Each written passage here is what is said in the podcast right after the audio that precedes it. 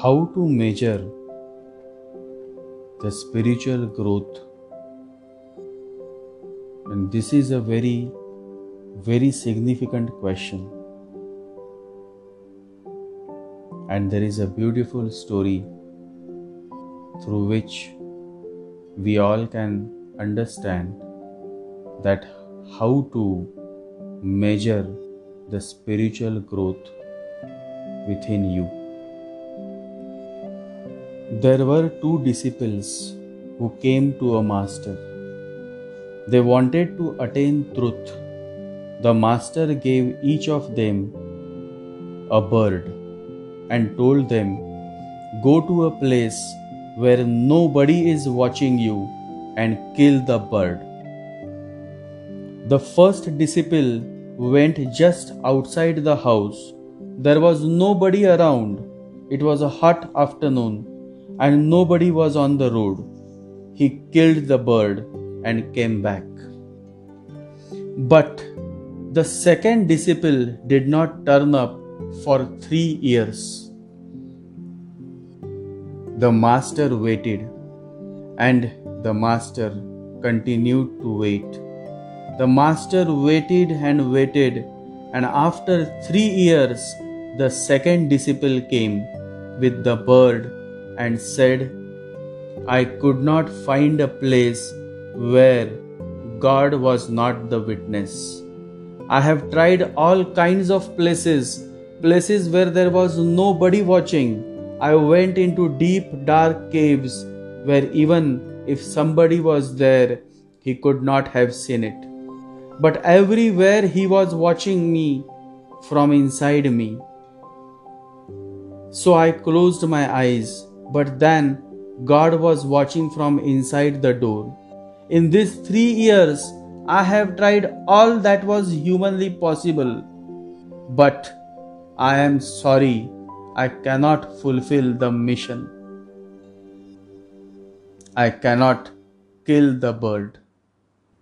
The master was very happy and he said, You are accepted, and the first is rejected.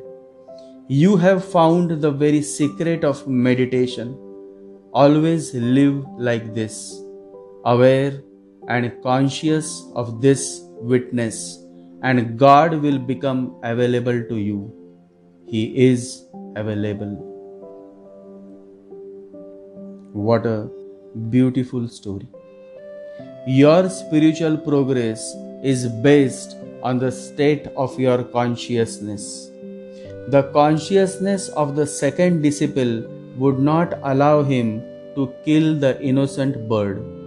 He took the bird to every possible place where no one could see him killing this bird, but his consciousness was so alive that he simply couldn't kill the dove. That consciousness had come from the sense of righteousness and that sense of righteousness had come from his faith in God. How could he kill a living being, being a living human being himself? That thought, that spirit of oneness had prevented him from killing the dove. If there is anything that matters it is the thing inside you and not the outside. You may hide from the entire world or universe, but you can never hide from God the Almighty.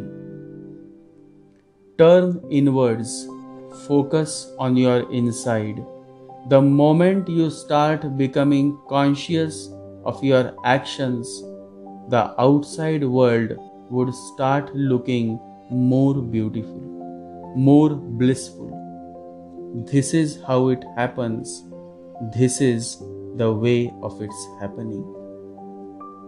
Always remember paradise is not a place, it is a state of consciousness. Meditate and work towards expanding your consciousness. focus on expanding your consciousness. Meditate.